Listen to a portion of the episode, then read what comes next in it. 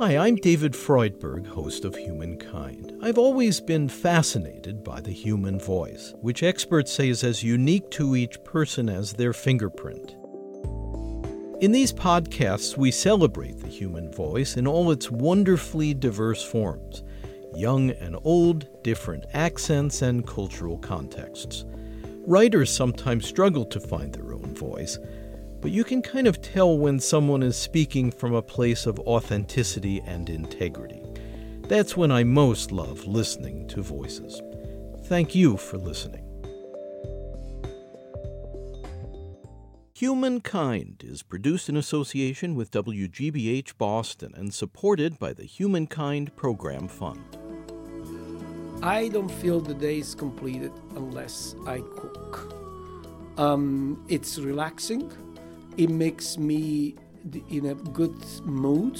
While I cook, I can talk with the rest of my family about how the day went, um, you know, um, and experimenting. The many benefits of home cooking to your health, palate, wallet, and social relations in the family. You're listening to Humankind. I'm David Freudberg.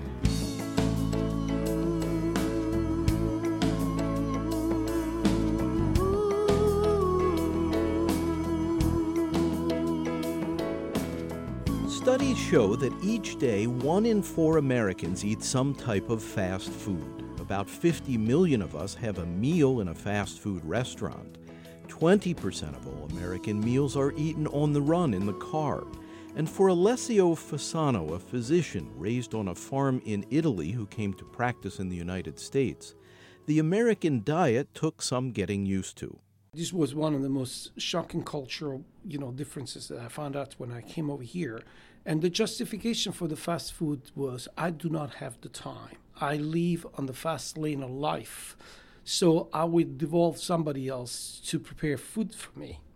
The same kind of excuse said, I don't exercise, I don't have the time. Well, you find the time to exercise, you find the time for a healthy lifestyle, and therefore you will find the time to It's a matter of priorities. Priorities, absolutely if if you consider our body as a very sophisticated machine that had been you know put together by evolution and we took a lot of time to put this together the changes the way that we eat in terms of quality quantity and style really occurred in the past two three generations. So it's been an abrupt change that really materialize when we really change lifestyle. In recent decades, fast food marketers have mounted a sophisticated ad campaign to entice busy consumers away from traditional home cooking. There just isn't enough time in the day. Time to fight the traffic, to get to a job I can't possibly get done from 9 to 5. Time to run to the bank, stop at the post office, rush home, cook and clean. Mommy! Oh. A girl has to have a few secrets from her husband. Here's one of mine instant mashed potatoes. He doesn't dream that these are instant because they have all the fluff and flavor of home mashed. There's no disputing that fast foods bought in a restaurant or many processed foods purchased at the grocery store are engineered to save people time and, in some cases, money. But there are other effects. A Harvard study found a link between obesity and food prepared outside the home. When we don't have to cook our meals, apparently our calorie count tends to go up. And when corporations prepare the food, they tend to use more sugar, fat, and salt. Dr. Alessio Fasano treats digestive disorders at Massachusetts General Hospital in Boston. You know, for 2.5 million years, we built an unbelievable engineer wonderland that is this body. Let's say a Ferrari, ultimate, you know, driving machine. And then you build this to have a tank in which you have to put gas. And until 50, 60 years ago, we put the gas in this tank and the Ferrari was performing. Now we put water or Coca Cola, whatever you want to call it. No wonder why it's not performing the way we're supposed to, and you're going to get consequences. Because the fuel is simply inappropriate. Totally. You know, it, it will come as a surprise. But your grandfather, your grandmother, didn't have a refrigerator at home. It did not exist. So you were forced to consume what was locally produced. There was no such a thing that, you know, eventually you keep stuff long or that you can import stuff from somewhere else because it's kept refrigerated. Everything needs to be consumed fresh and needs to be consumed by local products. There is a movement now that I'm pretty sure you're aware. There's the slow food or the zero mile food. Locavores. That, that's right, locavores. That is exactly what they are proposing. I'm not saying that we have to go back in the caves and live like the caveman. That's not feasible. As I would never say, don't use the car anymore because pollutes, or the cell phone because otherwise give me brain cancer. It's a common sense that we have to apply here. So if we use the car wisely and with you know, eventually try to use, you know, uh, in a way that we don't pollute too much, that's fine. But if we can import foods from other continents, have things outside of the season that would be native to where we live here now, why would that not be preferable? The, the simple answer is is this food manipulated so that can be transported and not be perishable? Are you adding anything to do that? Uh, whether the food is adulterated. Yeah, or manipulated in any shape or form. So, because, you know, food in general tends to be perishable. And if I have to travel, you know, from the other side of the continent, and I know that I put, you know, substance X, whatever it is, you know, that can alter, you know, what exactly I'm putting in my mouth. The food per se is the same, but actually what comes with it can be different. Do I know what kind of pesticides these people they use? Are they use the same stringency that we use here in terms of what is allowed, what is not, in terms of pesticides. You know, eventually, are they genetically engineered? Because this country will allow it. Why we don't? But even if they are not touched, if I live in this environment and I am exposed to an ecosystem of bacteria that I co evolve with, then I come to terms to live together. And then this food comes from a different part of the planet where it's covered by different kind of bacteria that have not been exposed typically. What kind of consequences this will have?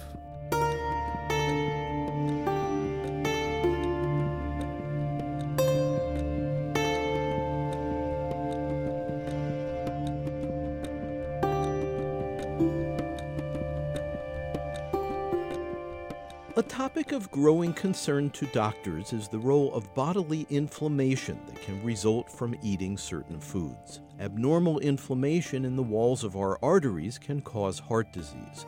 It's compounded when we eat particular fats and consume processed fast foods. Meanwhile, as we indulge in unhealthy foods, we're probably eating fewer fruits and vegetables, which contain natural ingredients that are protective of health. A Western diet quote unquote fast food, it's definitely been proved over and over again to be pro inflammatory. And, and what are the consequences of an inflamed uh, system to our health? Well, the steps that you have, you know, when you have an inflamed system is that, again, you have an ongoing process that can damage your tissues because inflammation, you know, create a situation of, you know, damage. If you go in the steps theoretically. Uh, of course, the outcome depends who you are, but you can go from healthy to acute inflammation to chronic inflammation to precancer all the way to cancer. That's the evolution of the matter. Um, if we feed, you know, every day animal-based diet, Western diet to mice, they will develop cancer. We know that. So there are many I would say, circumstantial evidence, um, not final proof, but definitely strong circumstantial evidence that if you have a not balanced diet, in other words, a diet that is not supposed to be the one that we have to eat based on our evolution history, you would definitely be put over the edge and on a specific genetic background pay consequences compared to a diet that is much more resemble where we were supposed to uh, eat. And what we're supposed to eat, according to Dr. Fasano, as well as leading health centers like the Mayo Clinic, are foods found in Mediterranean cuisine. That diet is associated with reduced risk of cardiovascular illness, cancer, Parkinson's, and Alzheimer's diseases. The Mediterranean way of eating, common in his native Italy, highlights primarily vegetables and fruits, whole grains, legumes, and nuts. Healthy fats like olive oil are a particular favorite. And freshly picked produce, especially from your own garden, tends to taste best. Dr. Fasano. I found extremely fascinating, for example, that Michelle Obama started her little garden in the backyard of uh, the White House to promote this concept you grow your stuff yourself and so you can make use of it. You know, I'm pretty sure that you are aware of, um, you know, um, even in urban setting like New York, Chicago, um, you know, San Francisco, there are these city gardens. So you can rent a piece of land and do your own gardening. There are co-ops so that you, you know, together with uh, your neighbors, you know, you take turns to take care of the garden and you take turns of the harvesting. And it's a wonderful way to socialize and meet your neighbors. Absolutely. But once again, it goes back to the bottom line. You know what kind of fuel you put in your tank because now you produce this. You know, my father, that was a farmer, he came from a farmer family. You know, and again, he ended up to do something else in life. But we had a house with a tiny, tiny garden.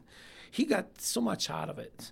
And again, uh, you know, he didn't use any pesticides, and he's, uh, you know, um, fertilizers were the chicken poops. So, and you know, fava beans were used to wow. uh, being put under the ground so that will provide the nitrites and nitrates to feed the other cycle of plants and so on and so forth. And he adored wine, so he put a little bit of you know, you know uh, wine grapes there, and he made his own wine. So again, not only you are self-sufficient, but you really choose the quality of what you're eating that way. You know, second best is eventually to do your own shopping and choose what you want. I adore, simply adore, and it's a rule now since I moved to Boston, to go to Quincy Market every Saturday and do shopping there.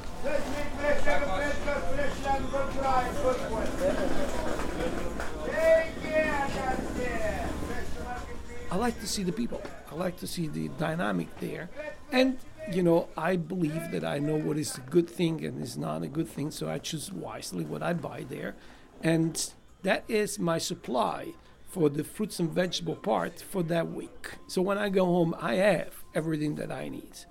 And of course, you know, I buy other stuff, you know, so that I, you know, I have the fish, the meat, and whatever else that I need. Preservative free, four pounds for four bucks, baby spinach. Beautiful Roma tomatoes, a dollar a pound, folks. I know in your own home you cook dinner a lot, which I assume may at times be a juggling act for a busy doctor like yourself. How hard is it for you to carve out the necessary time to cook? Again, there are some people that if they don't do something during the day, it's like the day is not complete. Some people they need to read you know, um, a book. Some people they need to listen to music, or other people again need to exercise. All the above to make the day complete. And by the way, you can listen to music while cooking. Oh, you better believe it. It's the best way to do it. I don't feel the day is completed unless I cook. Um, it's relaxing, unleash the creativity. It makes me in a good mood um, again, while I cook, I can talk with the rest of my family about how the day went. Um, you know, um, and experimenting. So it's it's it's the creativity. So sometimes, of course, this is not a parallel that is even appropriate, but it feels I can feel like what a painter feels when it sits in front of the the canvas and starts to paint and say, okay, these are my rules, and now I unleash my creativity because cooking is like painting or writing a poem or, you know, write a piece of music. It's no more, no less. And again, I remember my daughter, you know, was asking me why you go over and over again to the opera. It's the same music. So you, are not boring that you listen to the same piece of music. And I explain, you know, again, the metrics and, and, and the tunes are the same. The way that it's interpreted can change dramatically from one orchestra to another. So I go there to feel the difference. The same applies to cooking. The recipe may be the same, but you know, the way that comes out from one time to another can be extremely different.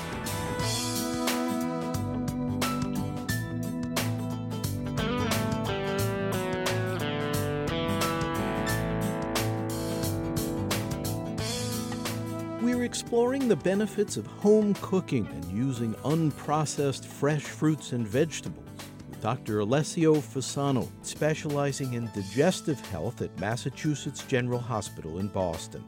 Dr. Fasano was raised on the Amalfi coast of Italy, where the Mediterranean diet is widely followed.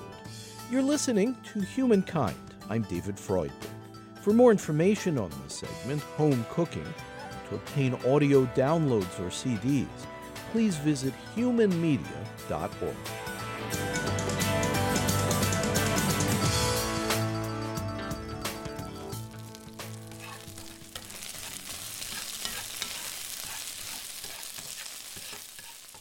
The aroma of onions sauteing in olive oil and blended with dark red pinto beans lightly salted in a skillet, a tasty protein rich dish.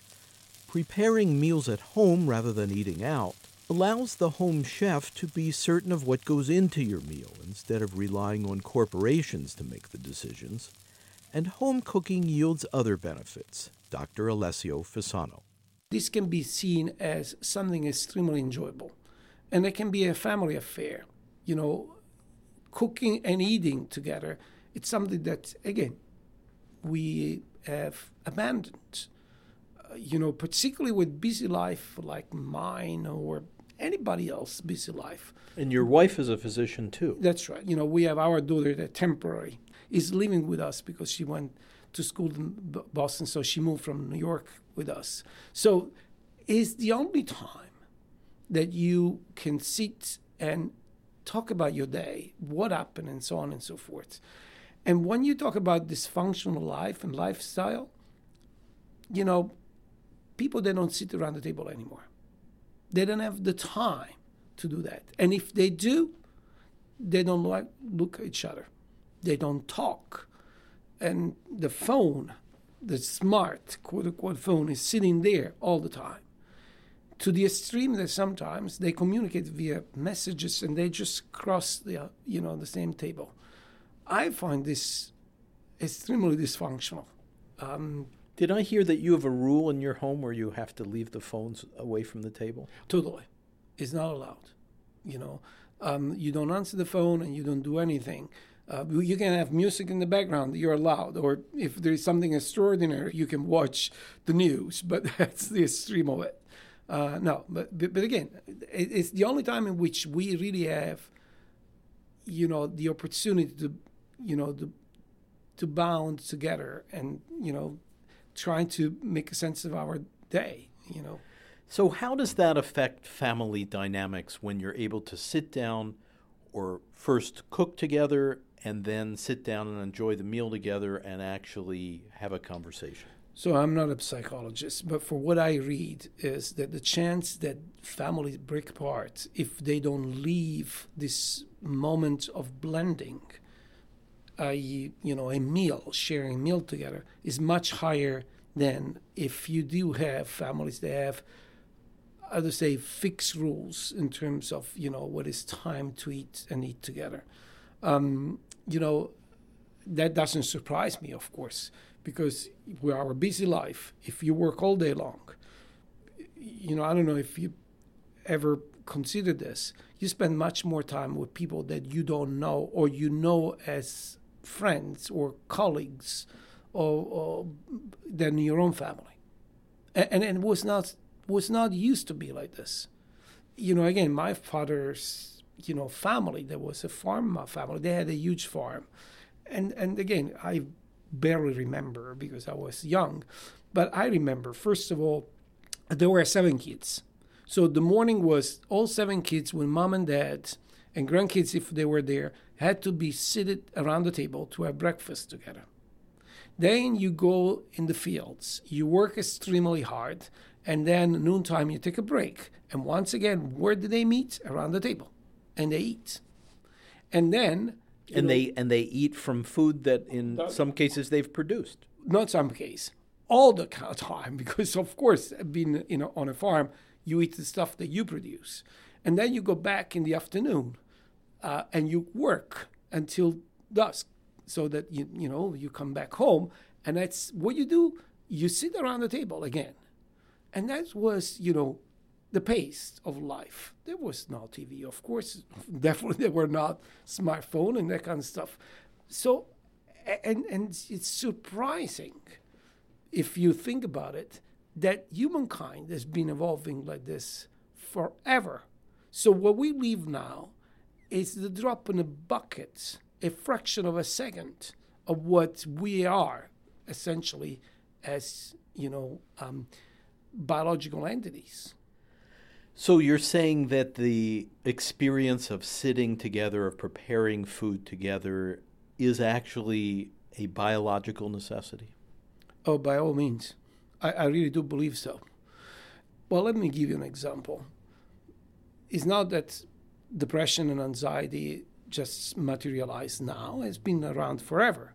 But if you were depressed or anxious, having that family bonding moment will bring you immediately to rescue. There was, and in other words, the capability to express your feeling and deal with that, not by yourself, but with a community that starts with the nuclear of the family that can expand your village and then, you know, larger community that can be the church community, whatever it is. Now we are isolating beings.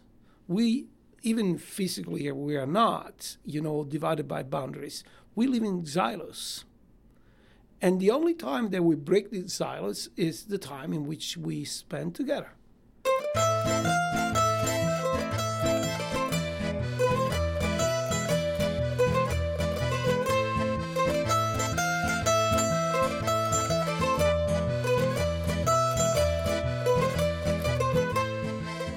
I grew up in the south of Italy.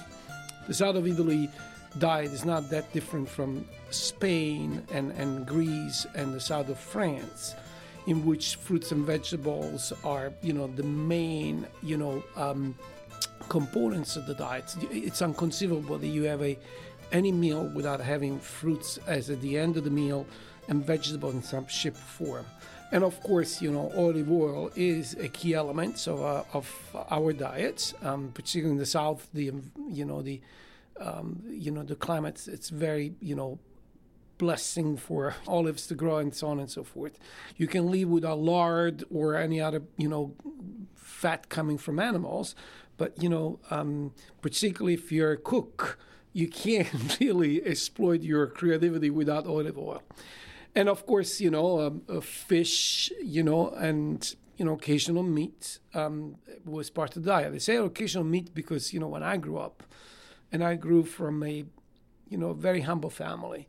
You know, meat was extremely expensive at that time. You don't eat every day. You know, it was something that you celebrate with. So eventually, you know, on a weekend you can have meat because it was quite, an, you know, again, an, an event to have meat or major holidays. But also a heavy emphasis on fruits and vegetables and fresh fruits and vegetables. Absolutely. And, and, and the other thing is it was seasonal. That's the other thing that was different. So if if you really wanted to have uh, strawberries, uh, you wait July and August, and that was it. there was nothing else uh, in terms of um, you know fruits uh, uh, that other than the season fruit. So it's so it's, a very natural rhythm. Absolutely. And did you personally cook as a young person? I was not allowed to. Um, and the reason why, because when you have a grandmother and then a mother, they're a good cook, they will never ever allow you to even be close to the kitchen Um, it's part of lack of trust, part because the jealousy that if it's not done quote unquote their way is not good enough. You know, the cooking uh, came as a necessity when um, I went to medical school. In Italy, you, you you move out when you're 18 and you go straight from high school to you know uh, medical school, and uh, so I had the necessity to learn. So you hadn't actually learned to cook at the feet of your grandmother or mother. You learned on your own in medical school. Not exactly right. In other words, I I observed very carefully what they were doing. Your your but mother I was not allowed to cook because again, you know, nothing will will would be at their standards, so to speak. But of course, when it was time for me to really get into the business of cooking, I really treasure tremendously what I saw them doing. Did you learn some good techniques? I learned the philosophy of good cooking, and I'm paraphrasing what my mother, my, my grandmother actually used to say. A good meal will take 20 minutes to be cooked. If it take any longer, it's not worthwhile to eat, unless excruciating circumstances, so that you really cook something very, very special. Well, I am personally shy of that mark. I will have to confess. Can can you throw together a, a worthy meal in 20 minutes? Absolutely. You know, um, you know, typically I work late, and you know, um, I do not cook, you know, beforehand. So I cook fresh. So if I ate, you know, if I go home by eight, by eight thirty, the stuff is on, on on the table. And once again, it's matter that you have to be organized before. It's like to be a scientist. You have to have all the, your reagents ready, a clean, you know, you know, um, experimental, you know, area in which you know everything what it is, and then you put the stuff together. That's the cooking. In other words, the ingredients have to be properly laid out. Absolutely. Not only that, but you have to do shopping so that everything is home, so nothing is missing. And, and again, like science, uh, cooking is is a, an art and a science. The science because there are fixed rules that you can, you really need to be follow those rules. You cook You it too long, it burns. Well, not only that, if you break the rules, you know the stuff is not tasty. So you know there, there are some rules that needs to be followed. Nevertheless, creativity of what you do with the ingredients and how you put this together, how do you cook it, and most importantly, how you serve it, will make the difference. It's like the chess game. You know, there are rules, but once you learn the rules, you develop your own strategy how you want to play the game. Dr. Alessio Fasano, home chef and practitioner of the heart healthy Mediterranean diet common in his native Italy. Dr. Fasano is a gastroenterologist treating digestive disorders at Massachusetts General Hospital in Boston. He is the author with Susie Flaherty of Gluten Freedom.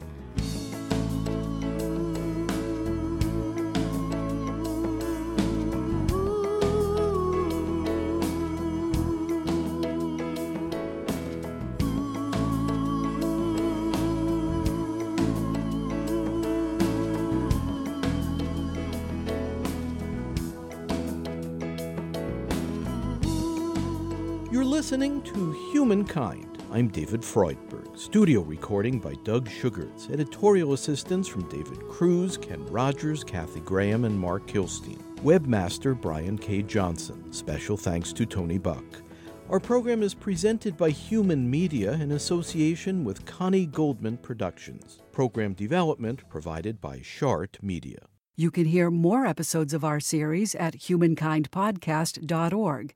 That's humankindpodcast.org. This segment, Home Cooking, is Humankind Program number 253. The executive producer is David Freudberg.